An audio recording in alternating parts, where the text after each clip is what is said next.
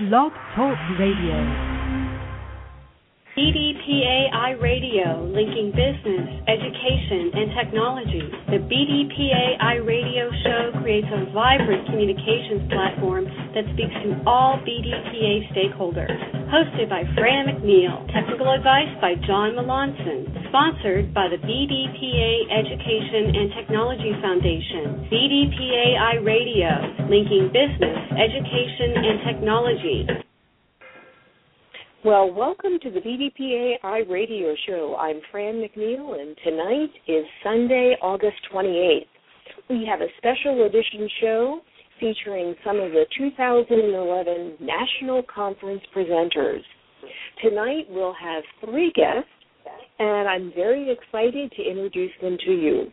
Our first guest is Jem Bay Cleatscales, and he is with the BDPA Atlanta chapter he works with HP Enterprise Services and he is a capabilities and program manager. Our second guest is Edward Clark Jr. He is with the BDPA Chicago chapter. He works for Microsoft and he is an enterprise architect. And our third guest for the evening is Michael Davis. He is with the BDPA Atlanta chapter and he is with Macquarium Intelligent Communications, where he is a director. We're going to have a great show tonight. You're going to hear a little bit about the presenters, their actual topic that they presented at the National Conference in Chicago, and you'll hear why and how they chose BDPA and how they're involved. We're going to get started in a few moments. Up next is a brief commercial break featuring the BDPA Education and Technology Foundation. The BDPA Education and Technology Foundation, a nonprofit organization that exists for the sole purpose of funding BDPA programs, scholarships, and services around the nation. Follow us on Facebook, www.facebook.com forward slash BDPA Foundation, or Twitter, www.twitter.com forward slash BDPA. Well, welcome. Jambey, thank you for joining us on the show this evening. I know it's a weekend evening, and I really appreciate you taking the time out of your schedule. How are you tonight? I'm doing fine, and let me thank you for having me on the show, Fran. It is really my pleasure. I want to introduce you to the audience with a very brief bio, and I wanted the audience to know that for more than 30 years in the information technology industry, Jambey has demonstrated success in leadership, and he's progressed from hands on network engineering roles to regional and executive management. His current position is Capabilities and Program Manager with HP Enterprise Services, Transformational Consulting, and he works in the data center, DCM, and infrastructure moder- modernization, IMOD. Welcome again, Jambey. Thank you so, again. Pleasure. Oh, sure. Now, one of the questions I often ask the guests to the BDPA iRadio is how did you initially find out about BDPA? And I was hoping that you could share a brief story about your discovery of BDPA. Um, the discovery of BDPA goes back to probably about eight years ago, uh, working uh, at that time in EDS. And um, as you know, EDS was eventually purchased by HP. But back in the EDS days, we had uh, several leaders that were part of BDPA. And um, one year, they invited us to get involved, and uh, I got involved and attended my first conference uh, in Detroit in uh, 2006. And since then, I've been trying to uh, attend uh, the conference every year. Great. Now, when you attend the conference, what is your role? How are you participating typically? Well, it's interesting that you asked that because that role has changed uh, each year, and it finally uh, led to me deciding to present a workshop, uh, you know, two years ago. But initially, in, in Detroit in 2006, we were helping uh, establish a career uh, recruitment uh, booth uh, in the uh, Career Expo uh, in Detroit. So we uh, we got some of our HR recruiters and worked with them and got the booth set up and actually spent some time in the booth uh, with folks doing interviews and telling them about the company. Uh, successive years, we had actually, as part of our employee resource group in EDS called UIA, had began a relationship with BDPA. So at each conference, we ended up meeting with the BDPA uh, president uh, and president elect. So the role changed a little bit there. Uh, and then as time went on, and um, as I said, I've decided to do a, a workshop. Uh, I started planning and became a workshop presenter. And the last role that I played, uh, Fran, has been to help with the HP team in the last uh, three years. Uh, HP has been a strong supporter of the BDPA conference, and I've been helping the uh, HP team as they plan to provide uh, laptops and computers for the HCC, the HSCC competition, as well as the uh, Internet Cafe and registration. So that's sort of like the fourth role that I've played. So a multiple of roles in the uh, conferences I've attended. Well, you know, it's really fascinating to hear your story, and the conference is such a peak experience for BDPA members, young and old. A few nights ago, we actually heard that at the Youth Technology Conference, there was a sixth grader that was part of the conference.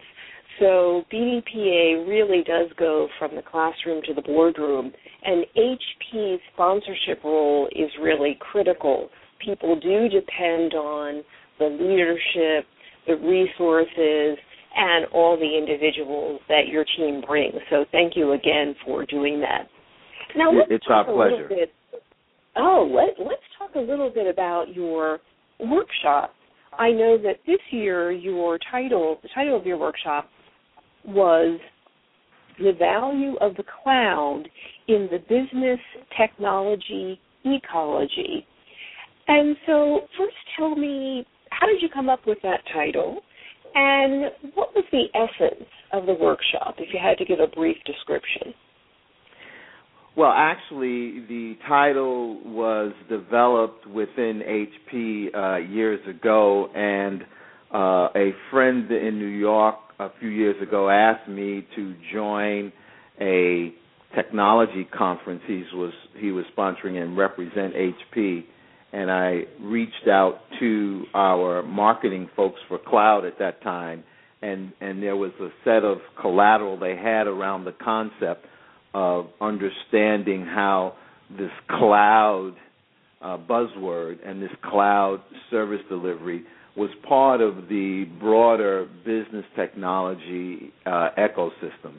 And uh, so I just took that title uh, and I used it and gave the uh, workshop for the first time and found that uh, I enjoyed the the topic and being in technology for the years that I have, um, I've always been excited by the place a new trend, a new technology, a new feature plays in IT and IT service portfolio. So um, the value of the cloud in the business technology ecosystem had a a resonance that it seemed to play across uh, multiple audiences. So that's why I've kept that title uh, every time I've given the, the workshop. It, it is an intriguing title, and, and since everyone is now talking green, the ecology part um, sort of caught my eye as well. Now, you know, the workshop was designed for any of the BDPA members to attend, and it really ran in a particular track. And I wondered if you would share with us sort of what are some of the key points that you presented in the workshop? And as you're going through the points, identify for us why those are relevant for BDPA members.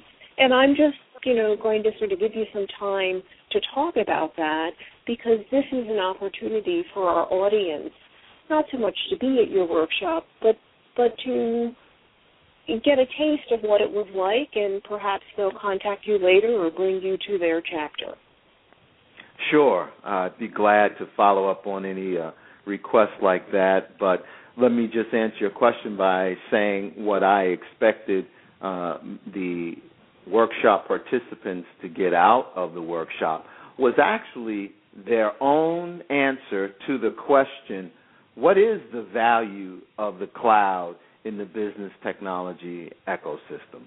Um, and laying that title out and answering that question um, gives everyone some key takeaways. First, by understanding what the cloud is, and secondly, by understanding that the cloud plays a part, uh, just like all these new technologies that uh, have developed over the years and we've all been fascinated with, um, ultimately they find their role in service delivery. And the same is true with cloud services. So I kind of expected my workshop participants uh, to get an answer to the questions first what's new about the cloud? Um, some people will say, uh, that they've been doing cloud type stuff for 10, 15 years or more.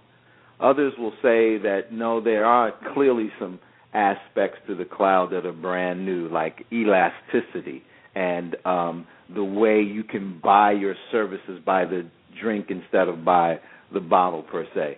But I think that that is one of the things that people will get out of this is that what's new about the cloud. I think they also uh, we'll get an understanding of what problems does it help uniquely solve. And what I try to do is not only give the answer to those questions from an HP perspective as well as from a broader uh, industry perspective, but I always try to ensure that we at least cover the basics of what cloud is about right? Because you know that your audience is going to be uh, at a mixed level in terms of knowledge and experience and use of cloud services. So you have to at least give the basics, but you have to make it interesting enough for the people that are delivering the cloud services will get something out of it. So I always start with an overview uh, that that gives some basic definitions uh, about some of the ways cloud services are delivered uh, in infrastructure as a service, platform as a service, and software as a service. And then we talk about some of the well known providers in the industry that deliver uh, those services. Um, and, and after we give you that overview, then we break down two of the more common methods of delivering cloud services, which is public and private. And when we talk about the public cloud, um, there's the big names that everybody knows with uh, Amazon Web Services as well as Salesforce.com. Uh, and uh, and then we spend some time talking about um, private cloud services and um, some of the ways that uh, IT service portfolios can help their businesses uh, receive cloud services securely from their own premises. And um, after we talk about that, we we we spend some time, Fran, talking about the way IT delivers services, and we take them from the traditional dedicated model into the shared model, where they're sharing resources and and sharing um, services as well. And uh, after we do that, one of the things I did new this year uh, was to put in a, a breakout exercise that helped the participants come up with a cloud strategy. Um, of course, in a 15 minute exercise in a workshop uh, is insufficient to come up with a true implementable strategy, but it gave the participants the understanding of what it what are some of the factors that go into a cloud strategy. So they had to make determinations about what types of workloads did they want to move into the cloud, and then they had to determine whether they wanted to give it uh, in a public or private, and then they have to determine if it's going to be off premise or on premise, and then they have to determine and what will be the benefits of it. Is it because you want it to be stable? Is it because you're expecting uh, savings? Uh, is it because you expect it to be elastic and very uh, responsive? Or is it a combination of those? And I found that when we gave that exercise and paired uh, participants off, Fran, that they were able to spend some good time thinking about how you would develop a cloud strategy. And at the end of the workshop, we always ask the question again what is the value of cloud in the business technology ecosystem, and what does it mean to you? So I think that gives you a little overview of the workshop, Fran. It, it really does, Jambey. And, you know, it, as you were speaking, the structure of what's new, what are some of the problems, how is it delivered, and then giving the participants an opportunity to think through a strategy with a partner and truly have a takeaway that they can go back in their office and begin that discussion. And it's very powerful. So they were really working. it was a workshop, not just uh, a one way uh, training session. Um, yeah, now, absolutely. Given that this is your work, um, what motivates you to do this in a sense on your professional kind of non non I won't say personal time, but what motivates you to do this, say at conferences and at uh, professional meetings? Because it it sounds like it's a work responsibility, but it's also something that you do at other times during the day. Yeah, that's correct. I guess I'm very fortunate in that I began to speak about a topic that I was passionate about even before it became a work responsibility, and I'm sure that it's part of the reason uh, I was selected for my current role and have played a key part uh, in delivering cloud services for my organization. Um, as I said earlier, uh, I've always been interested in emerging technologies and the role uh, that they play uh, in IT. Uh, before that, uh, in at BDPA New York, I gave a presentation on voice over IP when it was really hot, you know. But you know, there is a Gartner hype cycle that tells you how um, popular they are, and, and over a period of time they mature and become embedded in our services. So I'm still psyched and very um, passionate about cloud because it's very new. I also think that cloud is I always tell people it's like what Quincy Jones said about rap music uh when it first came out. Quincy Jones said rap music is here to stay. Well, I'm here to tell you that cloud services is here to stay. I think that there's some technologies that come and they're supposed to change the world and they kind of fizzle out. But I think that the way we deliver services, there are certain aspects of cloud that will always be with IT organizations and the way they deliver services to the business. And the key reason is the elasticity. Everything today is instant, and one of the phrases HP has been so smart to use is the instant on enterprise because you know all of the young folks today are are tweeting and texting and they get information instantaneously. It, iRadio is even an example of that. And I think that cloud is going to be part of that infrastructure as we go forward. So, yes, uh, you're right. Because of that, I have a lot of passion about cloud, and I've been fortunate enough that my passion about cloud has become part of my work responsibilities as well. Wow. Well, Jambey, I really appreciate you taking some time out this evening to share your knowledge, to share your passion.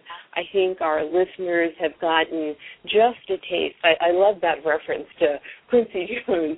They've gotten just a taste of, of what is here to stay. And what's wonderful is you are a part of the BDPA family you're um, a member of the Atlanta chapter, and I did want to mention to our listening audience that you're also within HP um, the chair of the Black Employee Leadership Council. And I'd love to have you back on the show at, at another time to talk a little bit about that role and the leadership responsibilities what that means for employees within HP, how that connects to your general philosophy of customer service, and to a certain extent, how it helps differentiate HP as a leader within the business community. Again, I want to thank you for being with us and give you one opportunity, an opportunity to leave the audience with one final thought.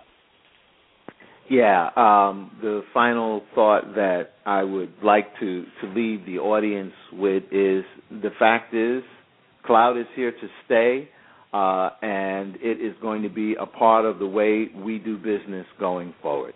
And thank you for that, my closing thought, and um, it was a pleasure being here with you. Oh, thank you, Jambey. Have a great evening and the start of a wonderful week. I think Hurricane Irene has run her course, so we're looking forward to bright, sunny skies. Um, uh, of course, under the HP cloud. So thanks for joining us. okay, thank you. Bye bye. Sure, bye. So Everaldo is going to now activate the microphone of Edward Clark Jr. Good evening. Good evening. Thanks, Edward. So I want to share with the audience a little bit about your background, and thank you for joining us tonight. Edward Clark Jr. Oh, you're welcome. Edward Clark Jr. has over 25 years' experience with building and consulting technology organizations that solve Fortune 50 companies' business needs. He has expertise in managing e-businesses and operational support high performance teams using repeatable processes and procedures. He also has proven success authoring strategic, organizational, and technical support best practices. Edward, welcome to our show. I know that you're joining us tonight from Chicago and you're a member of the Chicago BDPA chapter. We'll talk a little bit more about your workshop topic, and I wondered if you could share with us how you originally got involved in BDPA and whether or not it was in Chicago or another city. I got involved in BDPA in the early 90s, specifically around 1992. Uh, I actually was invited to be a part of the BDPA corporate advisory committee that was pretty strong at Allstate Insurance Company, uh, where my mentor uh, was a young lady named Robin Richmond. Uh, unfortunately, Robin passed a year ago, but uh, she was the impetus for me joining uh, the BDPA chapter. Uh, as a matter of fact, there was a, a very strong lineup of individuals, including the current past president, Yvette Graham, was a part of uh, that Allstate BDPA chapter. So I had very strong mentorship and very strong collaboration from uh, members who are very passionate about BDPA, as well as I. Mm. Oh, that that's wonderful. You know, so many people have once they get involved in BDPA, they find different ways to maintain that involvement and heighten that involvement. And it's really, I think, a, a testament to the leadership within BDPA, the corporate support, and um, the developmental opportunities that BDPA offers. Now, you shared with me through email that your current role with Microsoft is as an enterprise architect, and that when you did your workshop at this last conference, the topic was SharePoint 2010 Enterprise Collaboration. And I was hoping that you would again give our BDPA audience, just as Jambey did, a little background in terms of why you chose that topic and why that particular topic would be relevant for BDPA members who had attended the conference. Well, thank you. Uh, well, I am uh, generally a speaker. I've spoke at the uh, BDPA conference at least the last three out of five times, and I typically select a topic, a hot topic of interest in the technology industry. Uh, for example, years ago, ITIL best practices uh, were uh, very, very uh, popular, and a couple years ago, enterprise architecture as a delivery mechanism was uh, very popular. And this year, you know, I felt or anticipated that uh, SharePoint uh, 2010, uh, which is a Microsoft uh, a pretty popular product, uh, would be one of interest. And uh, sure enough, uh, it actually was. It was selected to be uh, uh, on the uh, agenda. So I felt that uh, given the audience a, a, good overview of what SharePoint 2010 is in the environment, uh, how it's uh, typically utilized and positioned, how it's it's usually governed, and I also provided uh, a demo of some of the capabilities of the product. I felt that uh, having the BDPA audience hear from uh, directly from Microsoft uh, what SharePoint 2010 is all about and how it can help with business productivity in the enterprise was something of interest. I felt. Mm.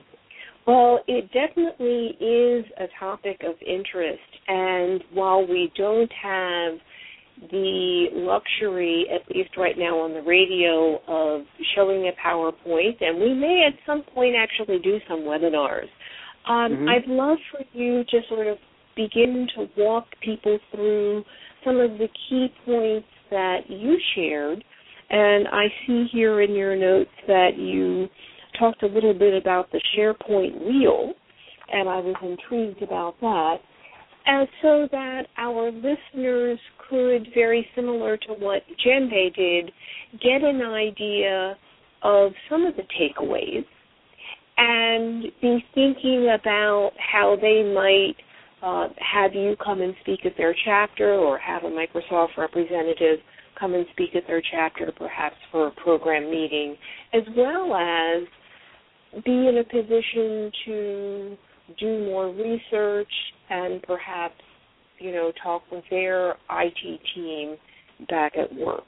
So I'm going to turn the mic over to you, Edward, to, in a sense, give us um, some of the highlights of your workshop.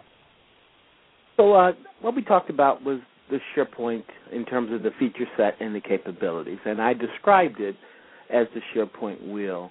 And since I don't have a PowerPoint uh, in front of me or in front of you all, uh, just uh, when you get an opportunity, go to www.microsoft.com and do a search on SharePoint wheel, and you'll see the actual wheel itself. And if you think clockwise, at the top of the the wheel it's all about collaboration.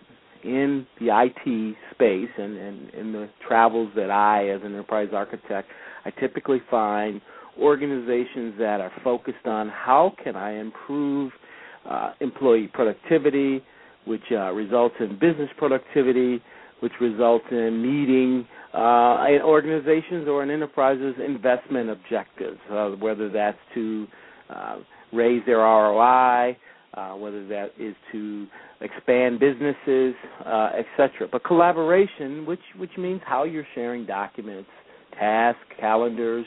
Uh, you may have wikis or blogs in your organizations. How you're integrating email, how you're performing project management, uh, how are you doing your messaging systems uh, integration with your sharing of documents and tasks, etc. How you're doing offline documentation in terms of uh, you know being in a uh, foreign country with uh, slow bandwidth, and how can I collaborate effectively with my colleague across the world who is on a fast bandwidth, and uh, we both can do it seamlessly. So at the top of the wheel is collaboration.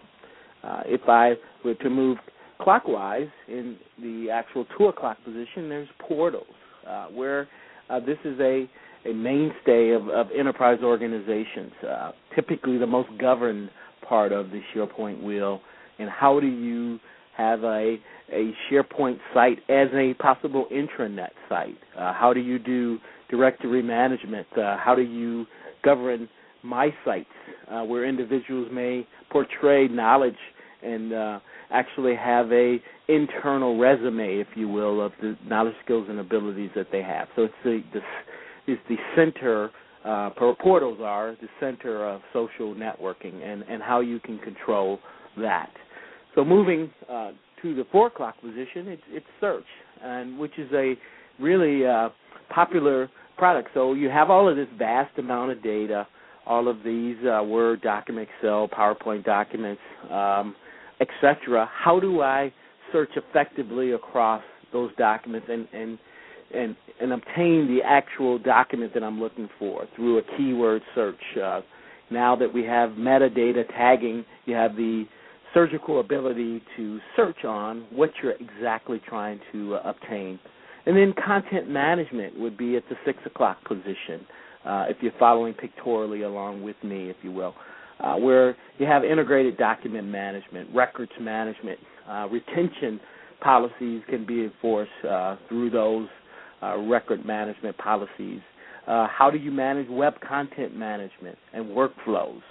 Uh, and then as you move to the eight o'clock position, it's business processes. That's where you get into a lot of uh, a popular subject in the ind- industry today is data, business uh, intelligence, and how do you manage this data? How do you manage it quickly and have the ability to be agile and, and precise about how are you managing uh, business intelligence data? Could be through forms, or it could be a, through a line of business application, or what we affectionately call a LOB application. And and finally, uh, it's it's all around again business uh, intelligence in terms of how you are managing uh, more robust applications. The Excel spreadsheet is a very popular tool in the environment, and how that data can be integrated and manipulated and shared across the industry using dashboards and having the ability to provide executives uh, key performance indicator data or with critical success factors uh, allocated to it. So, in a nutshell, we went through all of those aspects of the wheel and discussed and, and had a Q&A session around them. So, I hope that helps. Oh, that's very helpful. And I, even though I could go ahead and click on www.microsoft.com, I didn't. I really listened and took some notes and created um, the clock or the wheel, and you know it made sense. So I I appreciate you walking us through that.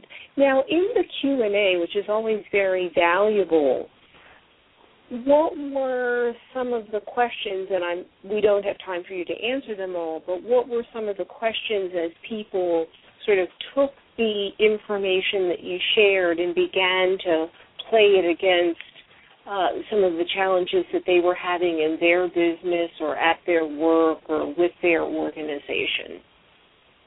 Well, one of the most uh, popular questions around SharePoint uh, and SharePoint 2010 specifically is always typically around governance.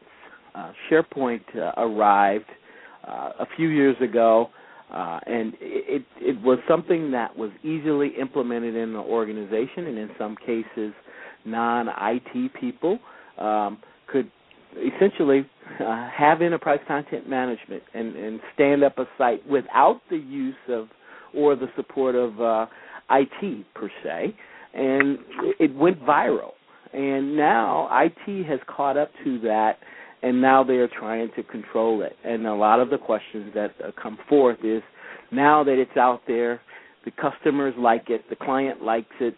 We want, they have many ideas of how they want to manipulate it.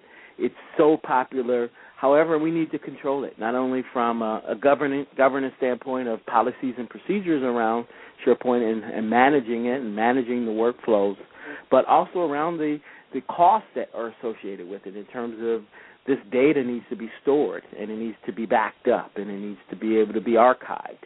Uh, so all of those are uh, costs. There are costs associated with each of those. So the most popular question has always been around governance and, and the aspects of governance that I help to uh, describe to the audience was is always around people, process, technology, and policies, and and how uh, we can apply governance to those people, process, and technologies. Uh, I'll stop there, and if there's any other questions you may want to ask. No, what this is really a treat. I mean, who would have thought on a Sunday evening, you know, one could get technical information um, through the internet, through the phone, and have it be really it's it's interesting, it's connected to business, it's extremely relevant, and one of the things that I'm hearing from both you and Jambey is passion. And so my question to you is why are you so passionate about this topic?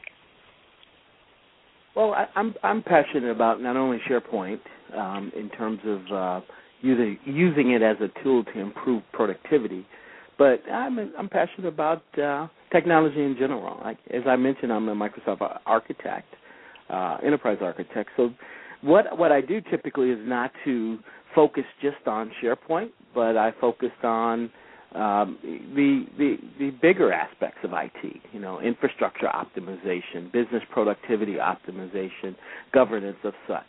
So I have breadth across the IT industry, but I find that most of my clients that I ended up working with want to start a focus around SharePoint. Uh, in, in some cases, how do I control it? Uh, and then how do I use SharePoint to uh, manipulate a better end to my organization? For example, I was just recently speaking to a CIO of a Fortune 50 company, and, and SharePoint was a highlight for him. And the highlight for him was that, hey, I was able to take this collaboration tool, I was able to put it in the hands of my top most senior um, scientists, uh, my most patented scientists, and I was able to have them collaborate in terms of uh, a problem statement on a compound, if you will, and how I could improve that compound for a better product. And that was done through that collaboration effort, and, and SharePoint was the impetus of that. And it was able to actually create a new uh, drug, if you will, for the industry that has now brought in additional income for this organization. So, how do you take collaboration and make it into a business initiative, and then how does it affect the business? So, I'm passionate about how do you take technology and align it to the business. Uh, technology drives business, and business drives technology, so that it's a win-win for all. It it is, and in in some senses, and I, I thank you, Edward, again for uh, giving us the insight. The business drives technology, technology drives business. Um, in some sense, I think that whole concept is also at the core of BDPA when we think about the opportunity to help people go from the classroom to the boardroom. And when I reflect back on my interview, even with Yvette Graham um, a few days ago, and the essence of BDPA is volunteerism, which is all about collaboration between the members, between the sponsors, between the chapters, the regions, of the community, and using technical information technical opportunities, um, to bring people together, to help them advance their own personal and professional confidence and competence, and also to help them become leaders within their organizations.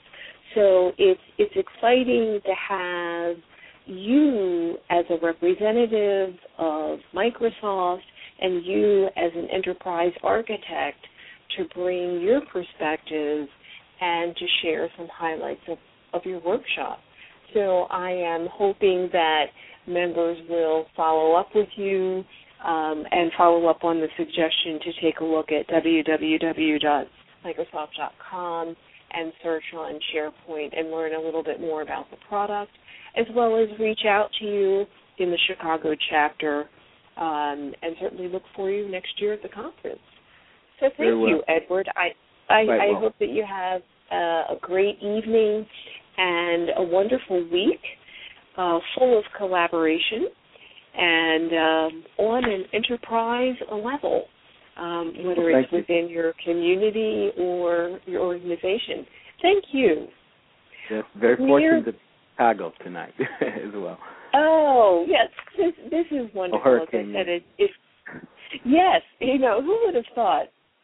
As the winds clear and uh, the skies brighten, um, really, we, we have it, an opportunity to see what technology is right at our fingertips and how we can all stay connected. Um, and, and it's really wonderful. So thanks again for being with us tonight. Quite welcome. Thank you for having me. Oh, thank you. We're going to take a brief break to hear a small promotion about BDPA, and when we come back, we'll be talking with our final guest, Michael Davis. BDPA is the premier organization for people of African American descent in the information technology industry. BDPA exists to advance the careers of African Americans in the IT industry from the classroom to the boardroom. You can find BDPA on group site, Twitter, and Facebook. Well, welcome back, and our final guest is Michael Davis. Michael is the director of Macquarium Intelligent Communications, and Michael is a member of the Atlanta BDPA chapter. Welcome, Michael, to the BDPA iRadio show. How are you tonight? I'm very well, thank you. Very well, Franne. Thank you for having me. Oh, thank you. Again, I know that it's a Sunday evening, and I really appreciate that you're able to take some time out of your schedule.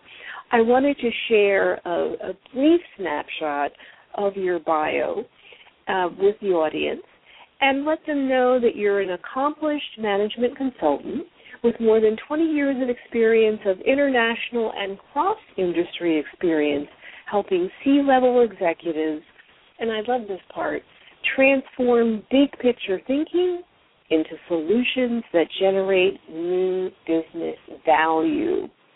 Now, I had a chance to go on your website, and I was really just fascinated with how it was laid out, some of the case studies, and um, really the way that your organization approaches business. And so I wanted to, before I kind of got too far into the interview, I wanted to ask you a question that I asked um, Edward and Jambey, and that is, how did you get involved in BDPA initially, and what sorts of roles have you had within the organization? Well, initially I was involved with BDA probably going back 10 or 15 years ago when I relocated to Atlanta from um, Connecticut.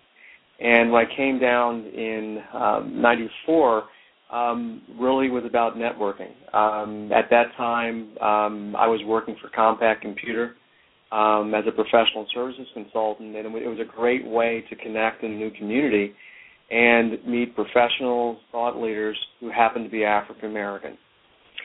And so you have been in the Atlanta chapter then for um, the last 10 or 15 years.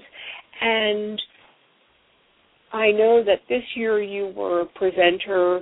Have you been a presenter before? Have you had other leadership roles as you've transitioned from Compaq to some of the other organizations that you've worked with? Well, I, I've always I've always been um, a member. Sometimes um, an active member, uh, sometimes a less active member. Because for a period of time, um, I was working internationally and probably flying 200,000 miles a year in C2A on Delta. Um, so this year was the second year I've spoken um, at the national conference. Um, I spoke last year on another topic, and I was really thrilled that they invited me to come back and and speak on um, a new topic, something I'd be passionate about, but also something um, that I thought would have a lot of value for the participants in the conference in Chicago. Mm. Well, let's get right into that, Michael, because your title, and I, I know that when workshops are being selected, the title is, is the headline, it's the attractor. Your title was really very captivating, and it was creating business value through user experience. And it was part of the enterprise technology and trends uh, track at the conference.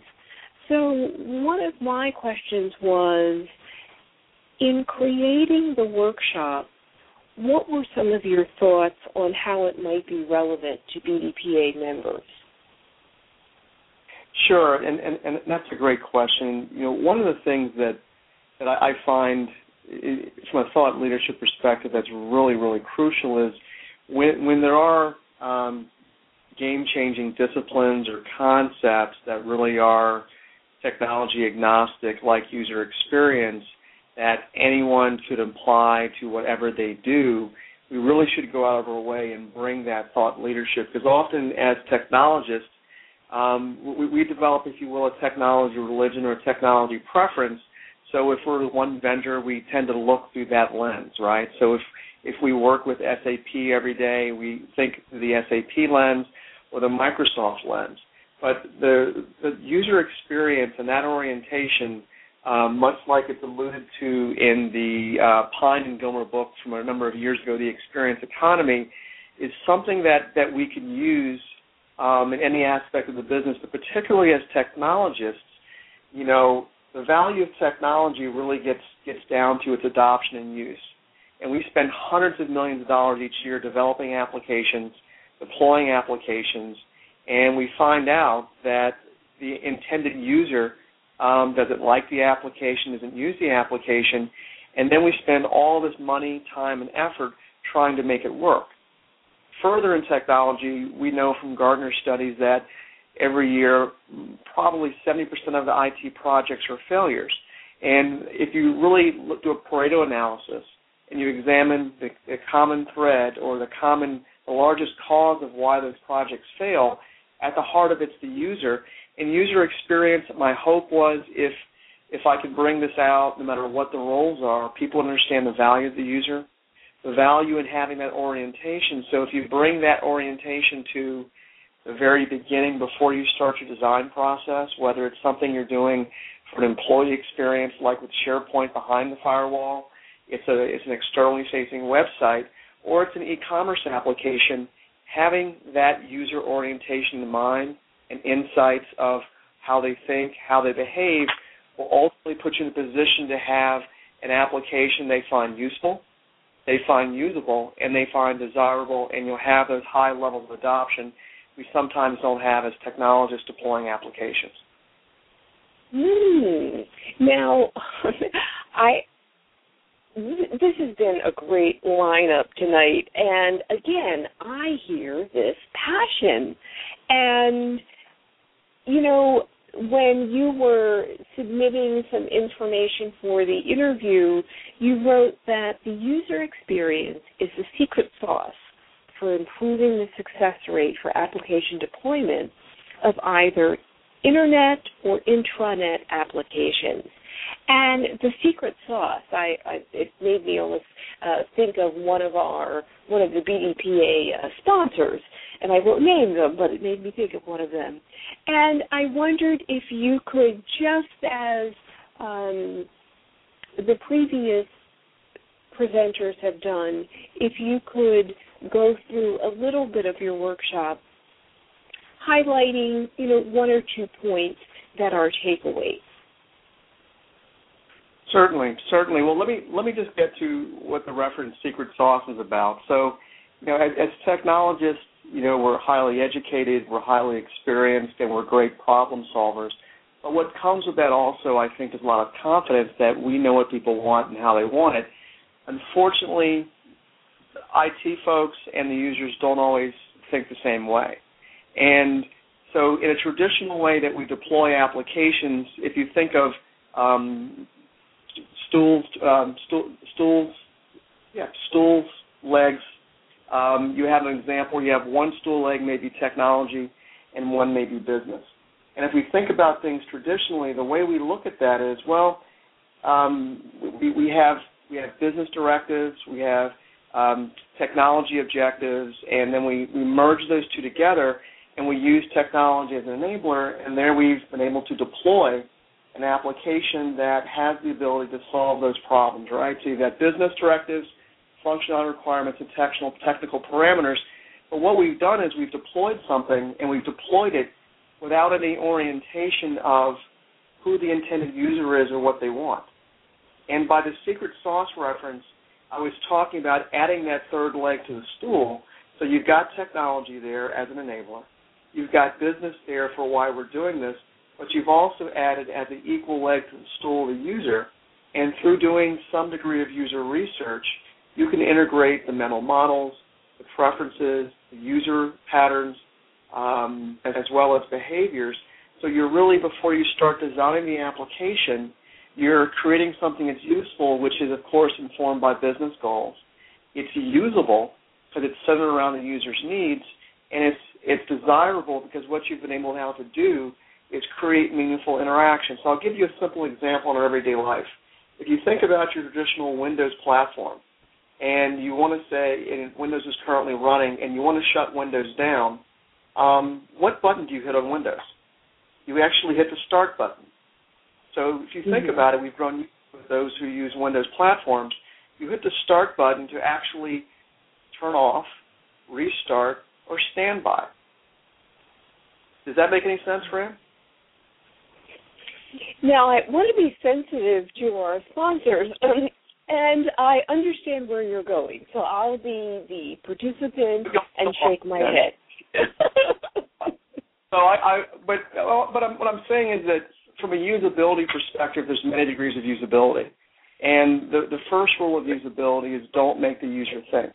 So what that means is that the average user, without any thought, can come to something and without any thought know what's intended and know how know how to operate. And I and I'll use a similar example if we go to the gas pump, which is perhaps a more generic example.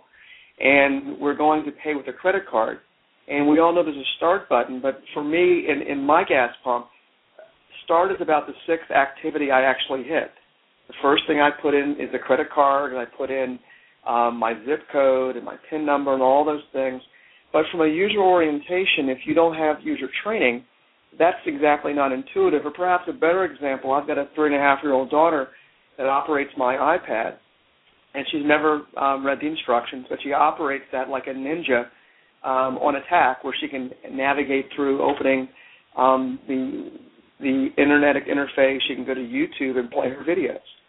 There, there's mm-hmm. the there's the contrast, if you will. A gas pump, which is not terribly intuitive, and you can tell that when we wait in line, it takes some people several minutes to go through that, versus having a device like an iPad, which is infinitely intuitive to a three-year-old or a 93-year-old who perhaps aren't familiar or conversing with technology. I mean, that is really is the concept of user experience. And the thing that I wanted to share, I shared in my um, in my workshop, is user experiences are very broad. I mean, we may think about them from an internet space where we have how we interact with the internet device, um, website, if you will. Is it is it is it attractive? And it's not about attractive. It's about what's intuitive. Because Franne, like you and me are probably very similar. Is when we get to a website, within a couple of seconds, we have a reaction to it, whether or not we can find something. So if the website's not intuitive, um, and then also we have to go find something by searching we already have really not done a good job in terms of how we've made um, this website intuitive. And in terms of the session, um, the session was very well received. It was highly attended, and a lot of the, the people that attended asked me questions about, well, how do we incorporate this in our environment? We've always done deployment centered, if you will, um, application development. How does this change? Does this take any more time? Is it more expensive? And the answer to all those things is is really it, it, it doesn't have to take more time. It doesn't have to cost more. But the way that we do things now actually costs more. We just don't look at all the additional rework we may do in terms of training tar, um, Tiger teams and redoing the application six months later. But one of the great rules of quality um, that we know is that every time you go away from development um, one level, the cost of fixing a change or a bug increases by one order of magnitude. So as you get to the field, and then or inside your company for an internet experience, and you're having to redo the application, you're having to redeploy training, you're having to look at that again, you've already spent much more probably than the whole project would cost.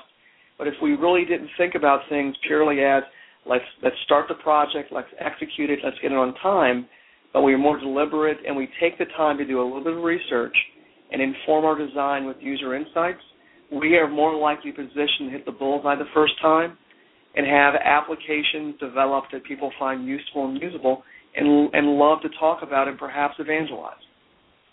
Mm. Wow. Now I can see now why uh, intelligent communications is part of the name of your company. Um, you know, Michael, within the IT community, um, stepping away from the BDPA conference for a moment, are you personally doing presentations and workshops? Yes, I am. Yes, I am. Um, one of the things um, before I joined the Macquarium, I had my own consulting firm, and certainly one part about building your brand, um, then also doing business development, getting out, networking, speaking at user groups, blogging, writing articles, and things like that. I enjoy doing that. I enjoy the challenge of um, trying to take ideas and concepts and either stimulate thought and discussion or to provide instruction and teach. Um, most recently, on a different topic that you mentioned with the first guest, um, in terms of green, um, I was asked to participate in a green IT panel, which I did um, actually for the BDPA Atlanta chapter about two weeks ago. And that was a great topic because we, we took it from just not only green IT, what are opportunities of green IT, how do you get there, but let's look at how we're going from a brown economy, which we are now with fossil fuels, to a green economy with renewable energy, and what are the what are the opportunities beyond IT in the new green economy? So there are a lot of topics I speak on because of my background. They're very broad, but it's something I enjoy a whole lot, Franne. Well, I hear that, and um, I know I've had some email communication with Phyllis Coleman, who typically um, accepts the applications and screens the applications for the conferences, and I know that planning will start on that uh, for the 2012 conference in a few months. Um, and it really is great to know that within the BDPA family, we have individuals with varying expertise that are willing to share it, and on the chapter level, that chapters have the opportunity to get current topics discussed um, with expert resources right there from the chapter. Now, I know from a previous uh, iRadio interview that many of the chapters are now starting to either record entire presentations and or create the 5 to 15 minute version so that members that weren't able to attend can get the highlights. And that topic of green IT, I would think, would be one that other chapters might be interested in. So, um, again, I invite our listening audience to think about the topics that were shared tonight, whether or not you have had those topics discussed at your program meetings and how you might be able to reach out to the three presenters tonight to get more information.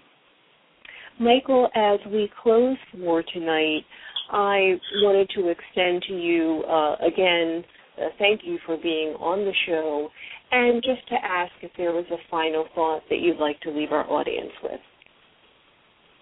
Sure, um, and, I'll say it this way. First, if anyone wants more information, you can find me on LinkedIn or find me on Twitter at Michael J Davis. But in, essence, you know, user experience um, is something that's ubiquitous. There was a there's a great book which I suggest people read, it really talks about how the new economy we're in in terms of services and goods, and how experience is a, is a, is a distinctive one. It's the experience economy I mentioned at the top of the conversation by Pine and Gilmore. Um, and I think you'll find that very relevant no matter what you do. But it's essentially this: um, user user experience um, is a difference maker in really in your organization helping to take make projects more successful in terms of increasing user adoption and um, customer experience, employee experience, or e-commerce applications. And the real value of it is uh, there's a technology value, there's a business value, and a monetary value. But for the senior leadership you're trying to justify your projects with, there really is the way um, to to really generate new business value and demonstrate there's a real powerful return on investment in a time where everyone's looking to cut costs by employing either user experience or user centered design. Wow. Well, Michael J. Davis, thanks for joining us this evening. We are going to wrap up this special edition of the 2011 National Conference Workshop Presenters. And I do want to say that the three individuals that we interviewed today are examples and of the quality of presenters that are available at each of our conferences. If you haven't done so already, it is not too early to think about setting aside time on your calendar for next year's conference. And I do want to just identify, identify for the audience who was with us tonight. Our first guest was Jen Jambey Clinkscales. He is the Capabilities and Program Manager for HP Enterprise Services, and his topic was the value of the cloud in the business technology ecology. And Jambey is with the BDPA Atlanta chapter. Our second guest was Edward Clark, Enterprise Architect with Microsoft, and his topic was SharePoint 2010 Enterprise Collaboration. And Edward is with the BDPA Chicago chapter. And our final guest was Michael J. Davis, and he is the director of Macquarium Intelligence Intelligent Communications. And his topic was creating business value through user experience. And he is with the BDPA Atlanta chapter. I'm Franne McNeal, host of BDPA iRadio. We're closing out our show this evening. Have a great week. I don't think we have any hurricanes or any earthquakes planned, so have a super week and join us on Tuesday, September 13th for our next regularly scheduled show. BDPA iRadio, linking business, education, and technology, showcases IT entrepreneurs, technology experts, computer science academics, and people with a passion for educating our young people in science, technology, engineering, and mathematics. BDPA iRadio Show is a regular exchange for BDPA members, sponsors, entrepreneurs, educational institutions, and the black community. BDPA iRadio guests link the diverse worlds of business, education, and technology.